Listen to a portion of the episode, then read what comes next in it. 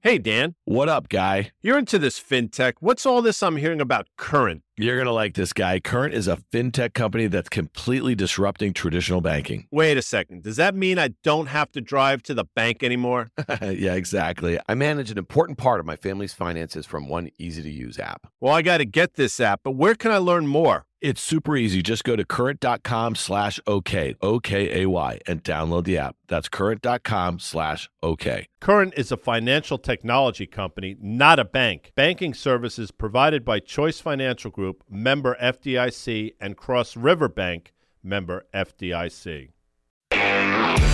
Okay, welcome to OK Computer. I am Dan Nathan. I am joined with Jeff Richards, managing partner at GGV Capital. Jeff, welcome back to OK Computer. Thanks for having me.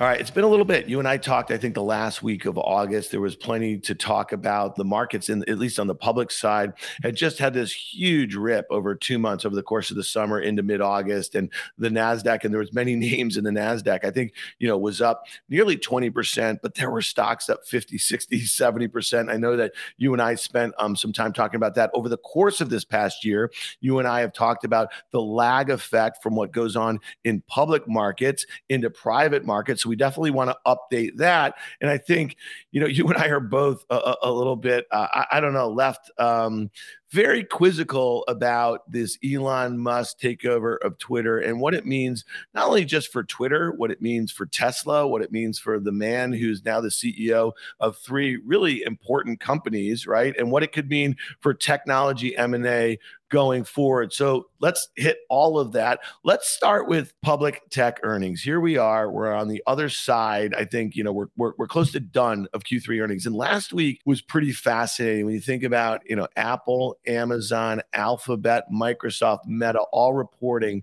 Four of them had massive one day declines, you know, hundreds of billions of dollars in market cap. Apple had this very quizzical, huge rally, 7% on a 2.3 or 2.4 trillion dollar market cap, but it's given a lot of that back over the last couple of days. What was your general takeaway from Q3 results, Q4 guidance, and I guess investors' reaction to that?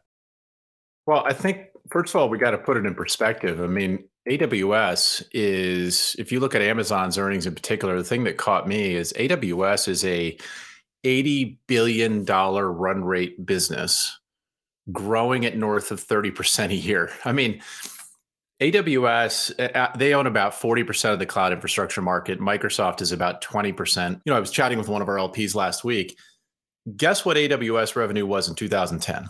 So just 12 years ago. It was not the dark ages. This is not like no, it was it was probably it was probably under 10 billion dollars annually. It was 500 million. Yeah, yeah, under a billion. Okay, so, yeah. so I mean, just think about the we we sort of take it for granted the exponential growth of cloud computing and mobile and all these things that are around us. But you know, when you're adding when you're growing an $80 billion business at 30% a year, you're adding $20 billion of revenue mean, there, there are only a handful of software companies in the world that are over $20 billion of revenue. So I, I think the scale of these businesses is quite astonishing. Uh, and I think, you know, personally, as you know, I'm, I'm very bullish on cloud. I think folks are underestimating the value of, of, of AWS and Azure in particular in the long run. TBD whether Google and, and GCP sort of plays a stronger hand and catches up but then Apple, you know, I I think you have the same point of view I do. I just think Apple's in a very unique position. I mean, they control distribution. You've seen what they've done to Facebook and Snap with IDFA, and you know, then you look at the way that they have financially managed the business in terms of buybacks, dividends, et cetera. It's pretty astonishing. I mean, has there been a better? People knock Tim Cook for not being the most creative person on the planet but look at the financial performance of that company over the last decade. It's pretty astonishing. And I think, you know, that is a safe haven, right? You want to you want a safe haven, you put your money in T bills or muni bonds or Apple stock. And I think you see that over, over on the earnings over the last week or two. A couple quick takeaways from from your comments here. So, you know, that AWS business and you mentioned Google Cloud, Azure. I mean, one of the big reasons why I think those stocks got hit was the deceleration that we saw in the quarter, right? And I think you and I, you know, you can put that $80 billion growing at, at 30% a year. The funny thing about Amazon is, is like, do the math on that. That is the entire valuation of Amazon stock. So talk to me a little bit about sum of the parts for Amazon. Okay, when you think about the retail business, which is being valued at nothing. Okay, and Basically so zero. I guess, and, and, and you know, and you and I have gone back and forth over the course of this year debating what sort of recession we're going to have when it hits, how deep, how long, that sort of thing. And again, we're starting to see a slowdown in enterprise. I think that was kind of one of the kickers that one of the reasons why I guess we saw that crescendo in September in the markets in general, because I think some investors were kind of okay, it's finally here. We're starting to see that as far as in the Q3 uh, numbers and the Q4 guidance. Well, we've had that, right? So if we see unemployment start to tick up, we're going to see these these public cloud revenue growth de- de- decelerate a bit, right? Are we to agree on that? So talk to me about the sum of the parts in Amazon. And just so you know, full disclosure, I mean, I started buying this stock for the first time in a very long time below 100 over the last week. Yeah. Okay. Yeah, you're not alone. Yeah. Well, I I feel lucky in that my cost basis in Amazon is uh, is a lot lower than where it is today. So Look, I, I think it's an incredibly well run company. I think I, I was reading a post somewhere where somebody actually said, look, Amazon is about, maybe it was Chamath on the All In podcast started to talk about how Amazon may go into a mode similar to Apple. Andy Jassy is sort of signaling that they will do, they will run the business in a way that's a little bit closer to the way that Apple does. And he was sort of contrasting it with what Zuckerberg is doing at Facebook, where he's obviously investing tens of billions of dollars in, in VR. But I think you know, you're one, you're right. Um, cloud infrastructure is a consumption-based business. We see that with companies like Snowflake as well. If large enterprise consumption slows down over the next 12 months because we go into some type of recessionary environment, and maybe we're already in it, then you should see the the growth rates decline. I guess the only thing is if you're a long-term investor nobody can move off of the cloud. It's not like they're going to go from the cloud to something else. And so, over the long run, it's about as safe a bet as you can have, in my opinion, in terms of tech um, over the long run. Now, valuations and multiples can go up and down, but I don't think you know consumption of cloud infrastructure five years from now is not going to be lower than it is today. So that's a fairly safe bet. And to some degree, it's sort of like buying, you know, T-Mobile or AT&T or, you know, the wireless infrastructure stocks a decade ago when it was very clear that wireless was was going to be, you know, and, and smartphones are going to be the dominant way that we all use computing and communication. So you're making a very safe bet. I think the question is, do they move into a mode where they do more buybacks, they do dividends, they become more of a stable, reliable platform that you can invest in that anybody can invest in, like Apple.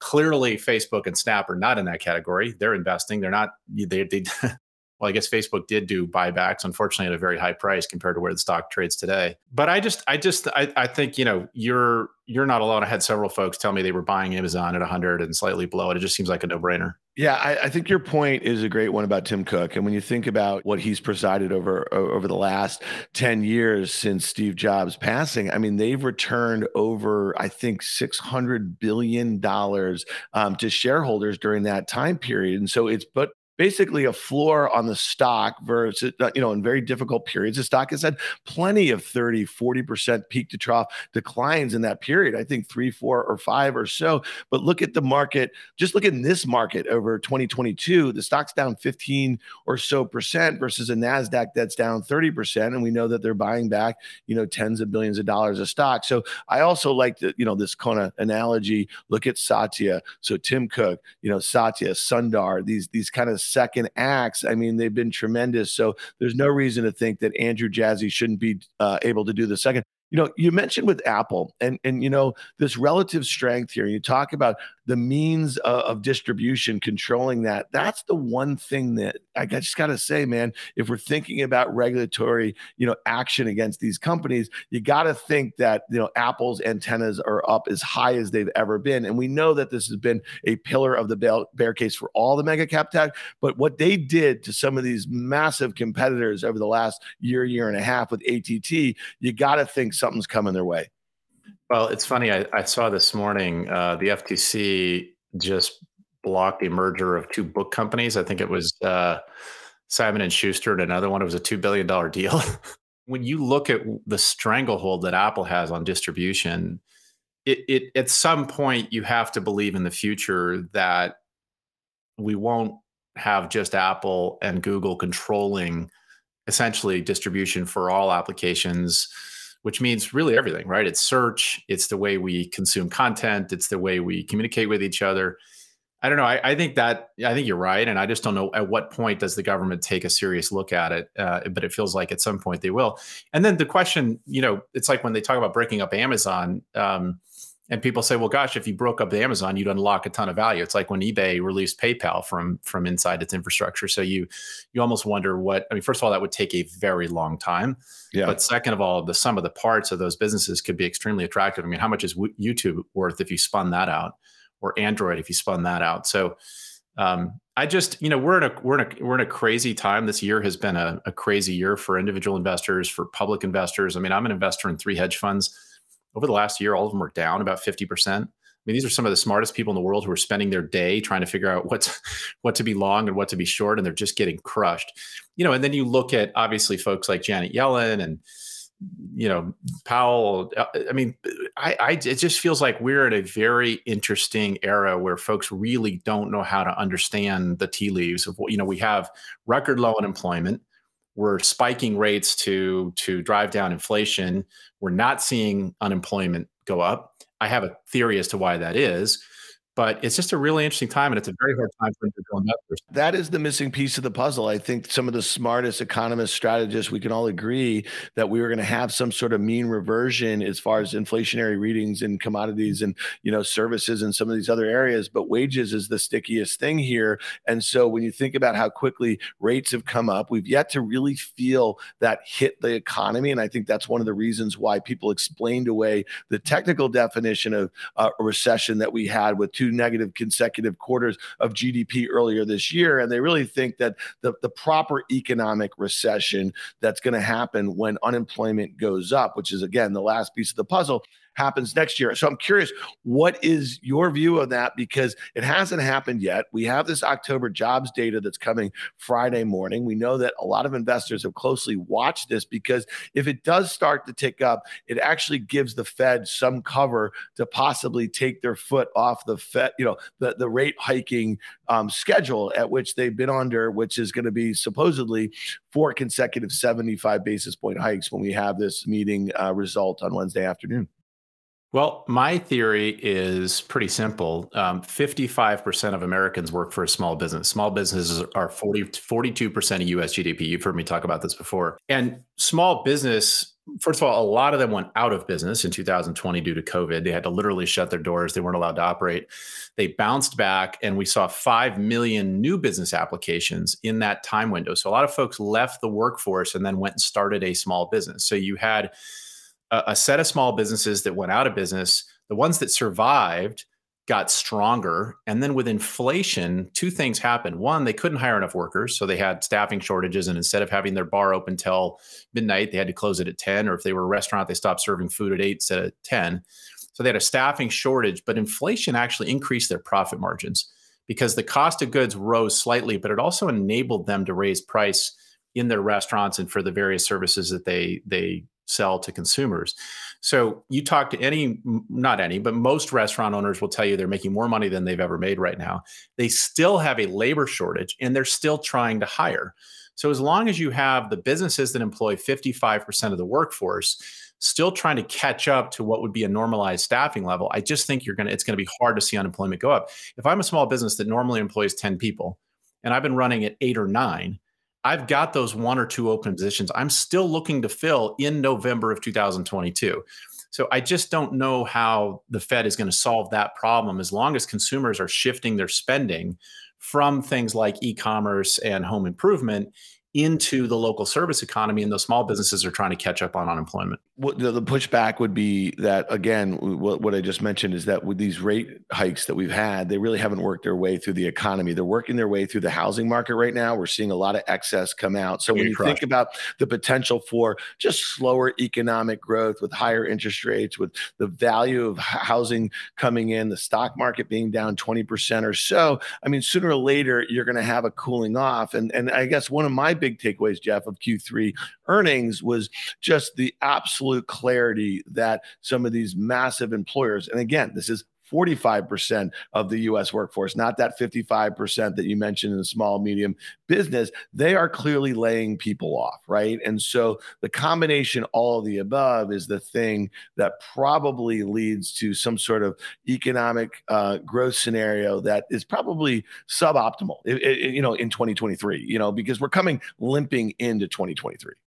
Yeah, the only thing I would say is, you know, uh, for example, in the private tech market, most people did their layoffs in Q1 and Q2. So those they are now hiring back. Even if you moderated hiring from doubling in 2021 to now you're only going to grow 5 or 10% this year, you're not net losing jobs in most private tech companies right now. You are for the ones that avoided Q1 and Q2, but a lot of the private tech market already already did its its layoffs. Now, if the economy gets worse, and and corporate customers just stop buying software, for example, then yeah, I think you would see people trim trim payrolls.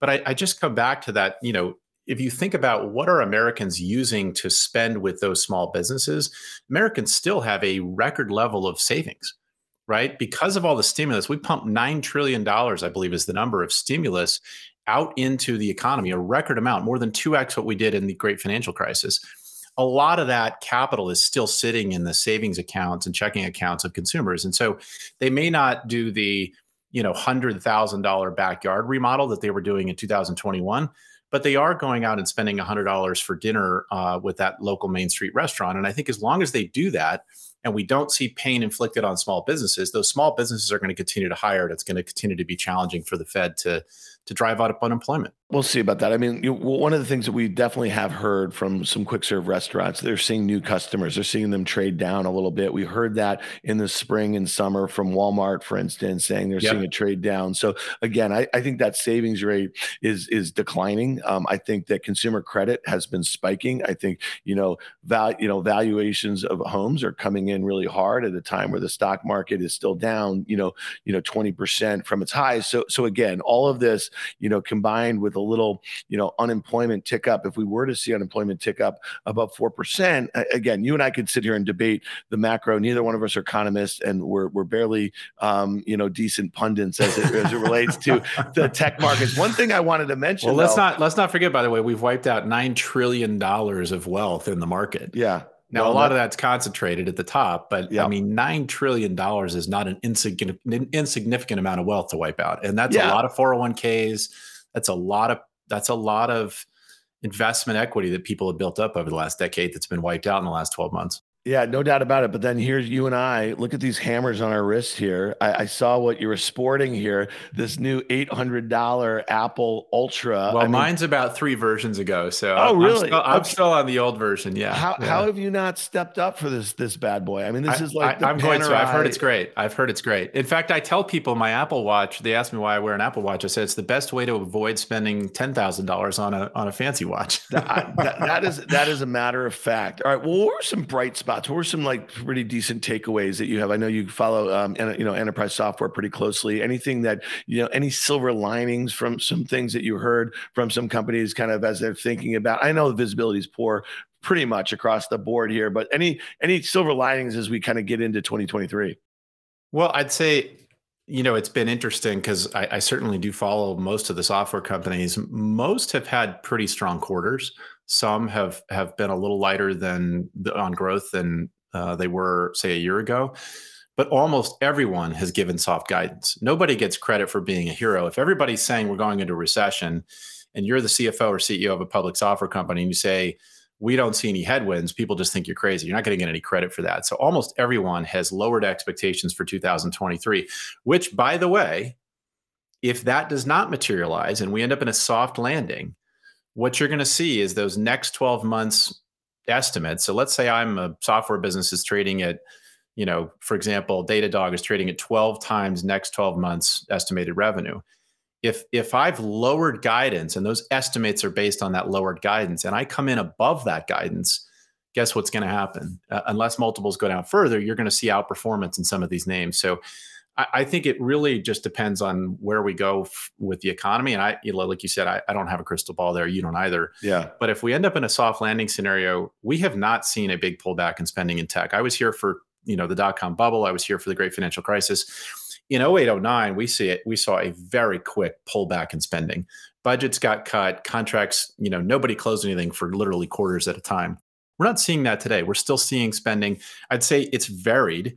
So, like I mentioned, small business, SMB tech, we continue to see do well. So, think of public companies like Square, Zendesk, Toast. Um, you just saw Shopify report a fairly good quarter.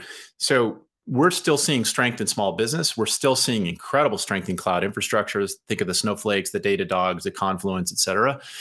Um, I'd say the area where I have concerns is seat based software. So, that is both due to your point earlier about folks potentially doing layoffs. If you have fewer people, to, to, you don't need to buy as much software.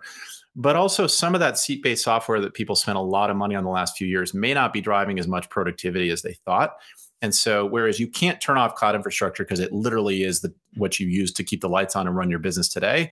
And if you're a small business, that software you're running today is is basically the operating system for your business, so you can't turn it off some seat-based software, particular in categories like sales and marketing, you know, or even some of the quote unquote productivity tools may be more of a nice to have in a recessionary environment. So TBD.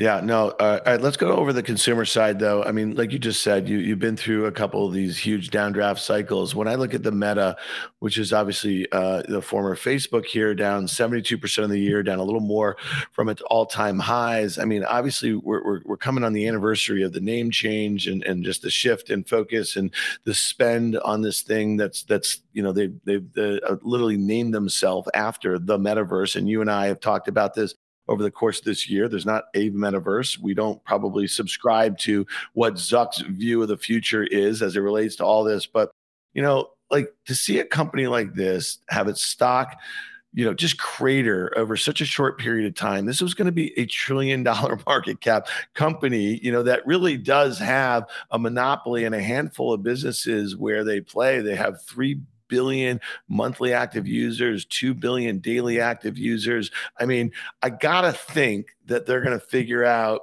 how to monetize them in ways that they have not done in the past. You know what I mean? As they're seeing, you know, like the, the blue page or whatever just kind of go away. Is this company totally broken or does it kind of intrigue you at this point with sentiment so bad with the spend at a level where they've doubled down for all intents and purposes, right? And again, we just don't know how they're going to get back to that level of profitability and the monetization of those users. And you know, they haven't lost users yet, but they have the potential. And when you think about where the bulk of their advertisers come from, it's not these big, you know, like uh, CPG companies, right? It, it's a lot of small business, which might play into some of the, the things that you have to say about the underlying silver linings, I guess, or strength of our economy if it really is going to be buoyed by small, medium businesses. Well, I think you probably saw the letter that that Brad Gerstner published and sent to uh, Brad Gerstner, who runs Altimeter Capital and, and, owns, I think he owns, I think he said he owns $350 million worth of Facebook stock. So he's not just a disinterested party. He's somebody who has a vested interest. And I think if I, I am not, I don't own the stock. Uh, I haven't owned it for a long time. I, I brilliantly bought it when it dipped after the IPO, and when it doubled, I sold it. so, uh, second time I did that, I did that when I was a kid with Microsoft as well. So, um, but Brad had a really interesting point. I, I think, and I'm going to paraphrase a bit here. He said if Facebook just went back to its headcount levels of 2020 it would generate a tremendous amount of cash flow, additional cash flow. And I think that it's sort of an open secret in Silicon Valley that most tech companies overhired in 20 and 21, certainly in 21 um, you know, the, the, the famous show Silicon Valley, where the guy sits on the roof and gets paid. work from home created a lot of those folks in tech, and you know, Facebook, Google, I'm sure even Apple and some of the other large companies have have a lot of folks that are probably not putting in eight hour days. So I think Brad's got a great point. I think the question you have to ask yourself on Facebook is, do I believe in his vision? And again, I think that Chamath made this analogy on their their podcast he's spending more than Apple spent to, to develop the iPhone. He's spending orders of magnitude more than Google did to buy YouTube. Like, if you look at the big product bets in history, they were single billion dollar, single digit billion dollar bets. This is a bet that is tens of billions of dollars at least. Uh, and could be hundreds of billions. And so if he's right, it will go down as one of the historic bets of all time. And if you're a believer in the metaverse and all the things that come along with that, and I would argue the metaverse is, you know, it's more than the VR headset. It's gaming. It's probably digital payments. It's probably something tied into NFTs and creative and music and a whole bunch of other categories. But in its current format, I tweeted out last week, I could have saved Facebook shareholders a lot of money. I bought my son an Oculus. He used it for about a week and it's been in the closet ever since. It's just the form factor today is not it's not a viable form factor. And he plays a lot of Minecraft, a lot of Roblox. So if he's right, it'll go down as one of the historic bets of all time. It'll be a 10x from here. I just don't know. You know, we don't see a lot of the signs of that today. And obviously, we can wind back the clock and look at the bet that Jeff Bezos made on, you know, on AWS and Kindle and some other things that he did. The only difference I would argue is the the gratification on AWS was instant. The uptake in the developer community was instant. It was consistent.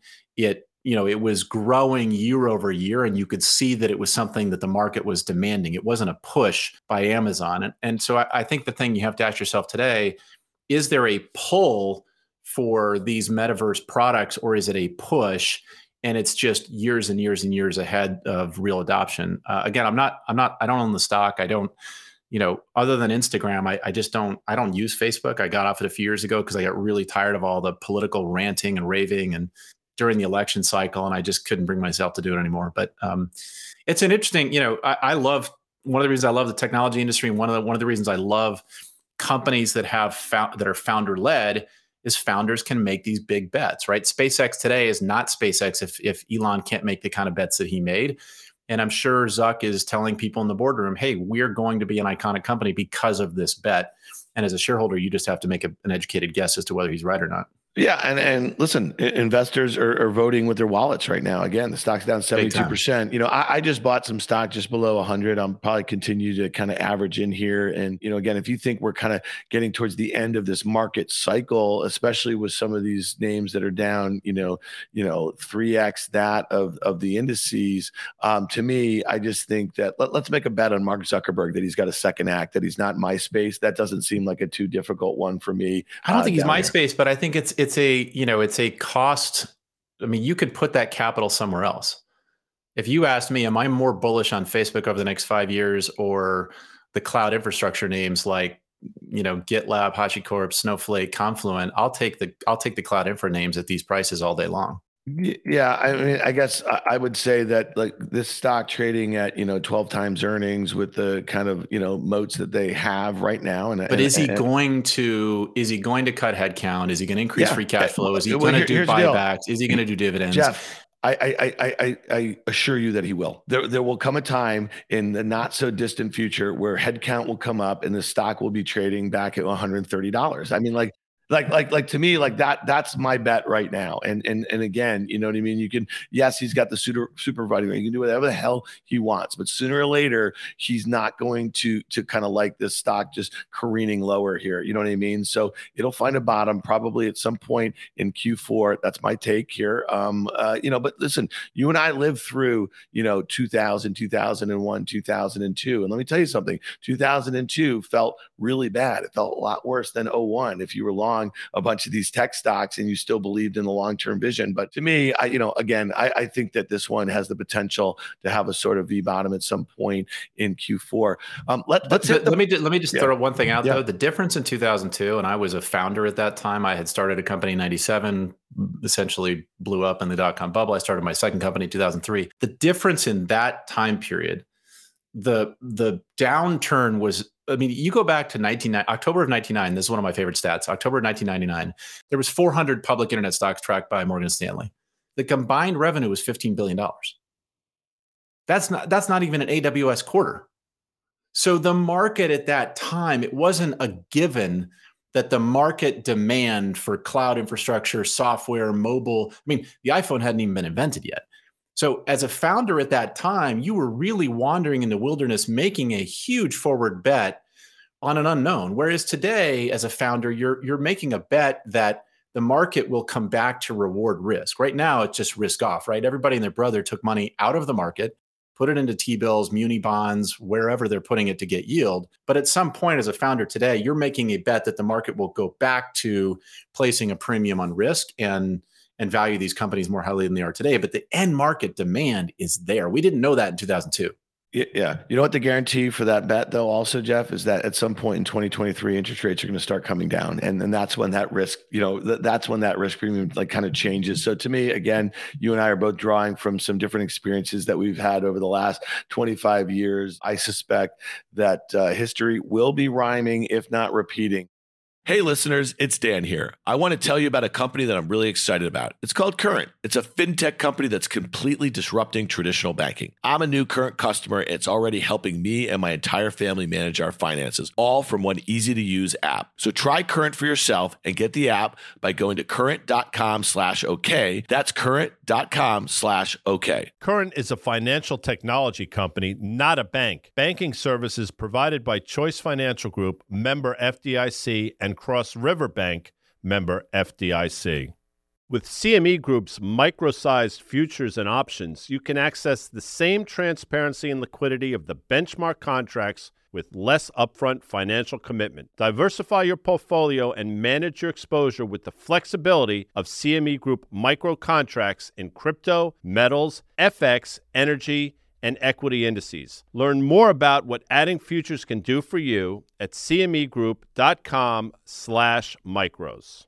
Here's an area where um, I know Jack shit about. But let's talk about, you know, private funding in the tech market. There was a quote in the New York Times article in the week uh, quoting uh, Crunchbase that in Q3, private tech funding was about $81 billion, down 53% year over year. Um, what's going on? Is, is, it just that the, um, is it valuations? Is it like, you know, a lot of companies just kind of being hesitant to do down rounds? Like what, what's kind of your general take, you know, that you saw in Q3? I suspect it's likely to continue to play out that way into Q4. But as you and I have talked about a lot, there was a lot of capital raised, right, um, in the VC landscape. You know, um, late last year, early this year, that needs to be deployed. Yeah, I, I we have been having this conversation a lot with our LPs as well as with our founders to kind of ex- try to explain what's going on in the market. And you know, I'm we're in the middle of it. Um, I, I, wouldn't call myself an expert, but we are in the middle of it. And here, here's my take: in Q1 of this year, you still had people doing financings that were at the tail end of last year's valuations. So there was still a bit of a frothy market. That then created sort of an artificial belief that the VC market was still red hot in Q1 when I think it was already cool, cooling considerably. Q2, public market valuations settle in. People realize, okay, wait a minute, we can't pay 50 times ARR for these growth stage private companies that are going to go public at six times ARR in Q3, you really saw that hit home. And so I just think we're still in the early days. We're probably in the second or third inning of the valuation reset in private markets. I will tell you in our own, in, you know, in my own universe, um, I didn't make a single new investment in a new company in the first nine months of this year. Now I did several follow-on investments, but um, we didn't make a single new investment because there was just this huge valuation mismatch. I mean, literally companies coming in with four or five million of ARR wanting 450 500 million dollar valuations. And i'm trying to explain to them that their public comp at 300 million of arr is trading at you know 1.2 billion. So we just have had a big disconnect in the market and it normally takes a while to work itself through. It has now worked itself through. And a lot of these companies that raised in in the summer of 2021 now need to raise capital because they have less than 12 months of, of runway and so we're starting to see some really attractive opportunities. And I think you'll see, I think you'll see more financings get done in Q4 and Q1. All, all we're going back to is 2019, which was a quote unquote normal era. If you just look at the spike in valuations, um, in fact, I've got a chart right in front of me.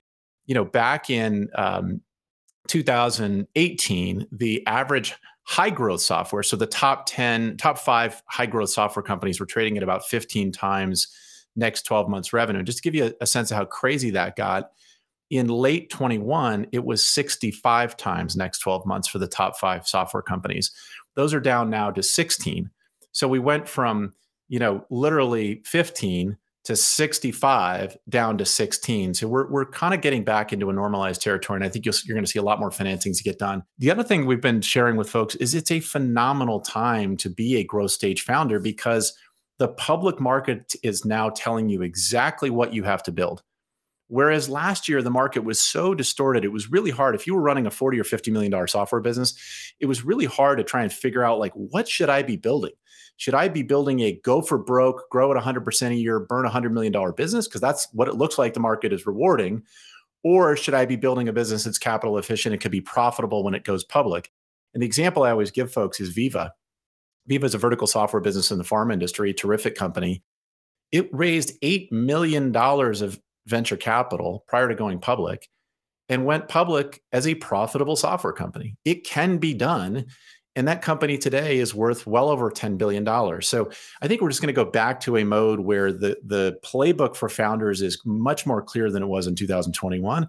And if you're running a 25 to $75 million business today, you get to reset the operating model for your company, recruit in the kind of executives that want to help you build that company and build a company that can go public in two or three years. And I think it's going to be a very attractive IPO market for those folks in 24 and 25. Yeah, that makes sense to me. Um, all right, let's talk about lastly before we get out of here. Now, the new most infamous private tech company. It, it's called Twitter. It's still called Twitter.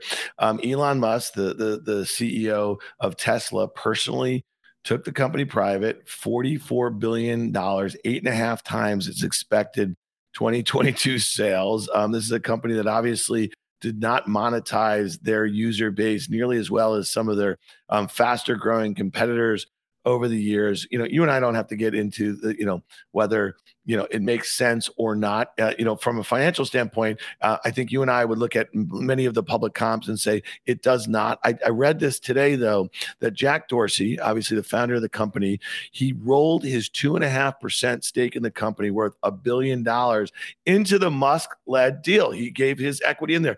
Wouldn't you have done the exact opposite man and just kind of closed the door on this whole chapter? It's been public for 10 years. It went public in November of, of 2012.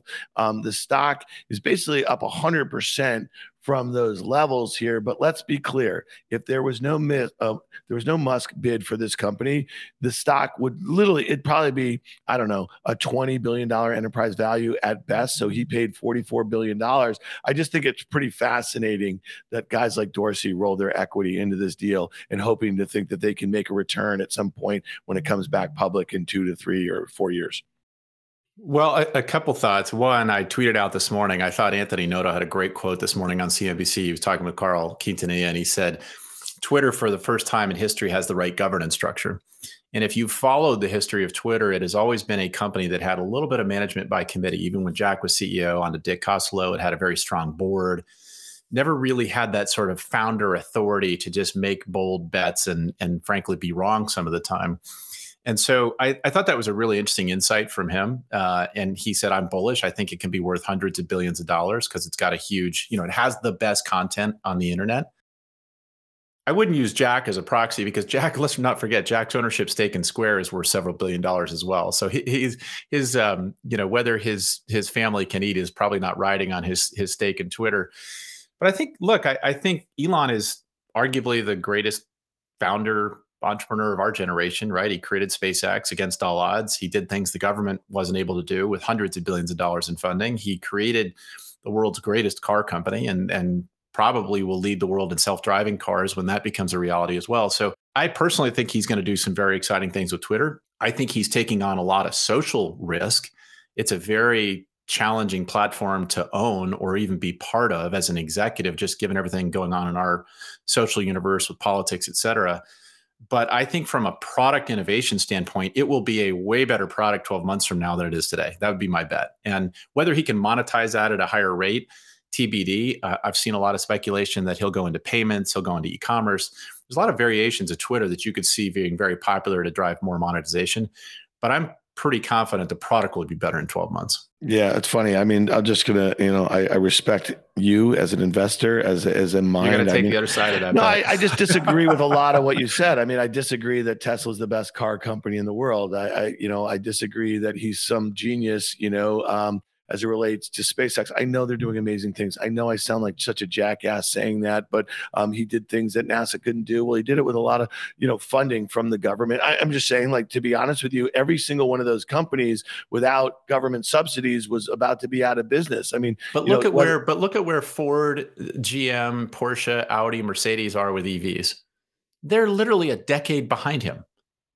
And Maybe. they all don't. Let's not forget they all got bailed out in the Great Financial Crisis. Doesn't it's not like GM hasn't had any federal support. Ford didn't actually, but Ford I mean, didn't. but but again, you know, Tesla was also born in you know 2010 as a publicly traded company in a zero interest rate environment, and you know, again, we just spent a lot of time talking about the risk taking that existed there, and you could talk about all those companies that you just mentioned, and you put all their market caps together, and I get it, Tesla's is worth it's lost more in market cap in the last year than all of those are worth. Okay, like to be very honest with you, Yeah. but I just think I've seen a lot of those offerings. I've had one of those offerings from Ford. I've seen the Porsche stuff. I just think it's all coming, and I just think I can't they- wait for the F one fifty Lightning. I think it's going to be awesome. Yeah, but I, but I also think that we're also seeing the the undoing of Elon Musk, and I know that sounds kind of bombastic or whatever. I just don't think that this guy can be the CEO of those three really important companies, and they are important. I get it, okay, and do a great job with all of them. I don't think Twitter's product is going to be a better product. I don't think it's going to be a bigger platform than it is, um, you know, in a year from now than it is right now. So again, I mean, and I don't I don't have any positions in in any of this stuff right now. I'm not short SpaceX. I can't be short SpaceX. I know he's been selling SpaceX. I'm not short Tesla. I know he's been shell- selling Tesla, right? Um, uh, he just took, he sold a lot of Tesla to buy Twitter at a valuation that makes absolutely no sense in, in any way, shape, or form. So well, that to- nobody can argue with that. The the valuation is clearly probably what a two x premium on on where he could have bought it if it if he hadn't put and it. And I also bid. think Jeff that that that a lot of people in Silicon Valley have very rose color, um, you know, glasses as they think about him, and I think he's a very dangerous guy. I think that like some of the stuff that I see him pushing, um, you know, misinformation on the platform that he owns that has no advisory board I agree um, with that. anymore, and I think the way that he talks to the former president of um, Russia, the way he uh, actually supposedly talks to Putin, the way he thinks that not only is he not a rocket scientist, he's not a political scientist, and he's trying to, you know, kind of he's pushing out, you know, Kremlin talking points here. He cozies up to the most authoritarian government in the world, which is China, so he can make and sell electric vehicles uh, over there. When you know he doesn't even have a prayer of being number one, two, or three in market share over there. So to me, I think he's a very conflicted sort. I don't think he's the genius that everyone thinks he is, and I think we're going to see the unwinding of him. That's my personal take Do you here. think he'll make money on on this bet on Twitter? No, not a chance in hell. And I actually think that, you know, again, all his equity guys are going to lose money. I think the banks are already losing money on the debt. I don't think he has a chance of really improving the the, the product. If SpaceX first manned uh, spaceship to wherever the hell it's going blows up, and um, you know, and i I'm not wishing that. I'm just saying, you know what I mean. And Tesla's market share declines meaningfully, which it is doing in places like China. It's gone from 25% to 15%. I know off a very low base, but if that were to happen in Europe, here, here in the US, I just think that this empire that he has is not likely to kind of you know be the thing in 10 years that it was in 2021 so again there's a shit ton of hubris there's a lot of you know kind of faith put in this guy that i think is is is probably unfounded in my personal opinion Well, I think look, it's an experiment we've never seen before. I don't think has there ever been a single individual who's bought a company this large that wasn't a private equity firm that deployed, you know, tons of resources. I I, I can't think of any. So it's a very interesting experiment. I, I don't disagree with all your points about him on a personal level and the social issues. The thing I guess I would share is one thing that you learn in our business, the, the venture capital business, is that outlier people create outlier returns. and we t- we ha- I have an exceptional founder that I work with, and I often say to our team, if he was running company X, that company is probably worth hundred times more than it is today. And everybody says, "Oh, of course." There is such a wide delta between the exceptional founder CEOs and the not exceptional founder CEOs. He's clearly at the very top of that pyramid. He has his his his issues, but uh, he has a very unique ability to have a vision for where a product and a company should go and drive people in a in a very ruthless way towards that. I mean, I you know, you talk to people that work at Tesla who would you know have meetings at three in the morning. I'm not saying it's a great place to work, but he is exceptional at driving uh, at, at driving outcomes. The the point you make about being CEO of three companies, we've also never seen. I mean, have well, we I mean, that? listen, Jack tried to do it with Square and Twitter, and it didn't work particularly well here. So again, I mean, listen, I, I you know, again, you, are much closer to all of this um, than I have. I'll just tell you, my 25 years, I've never seen a meme CEO or a meme stock or a meme company. I've never seen it kind of make itself into the next cycle. I suspect we won't see it here. I suspect that we just kind of hit peak Musk. Um, but you know, I'm not, I'm not rooting against him as an individual. You know what I mean? But I just think that all of this kind of um, excitement and exuberance around him and everything that he touches is not particularly natural. So to me, you know, I wouldn't be betting. Um, I wouldn't be betting for it. I guess in, in, in at this stage of the game. Well, it feels like to me most people are betting against it.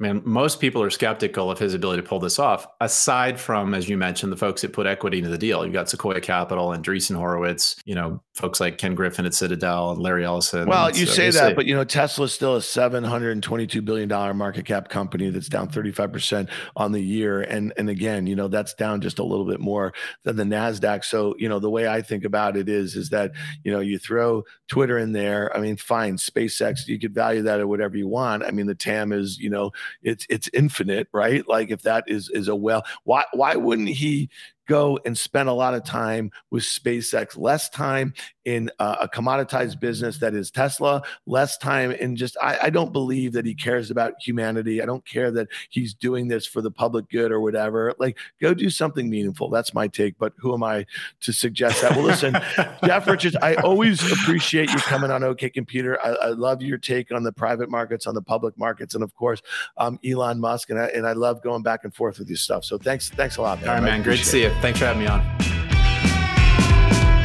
If you like what you heard, make sure to hit follow and leave us a review. It helps other people find the show. We also want to hear from you. Email us at contact at riskreversal.com.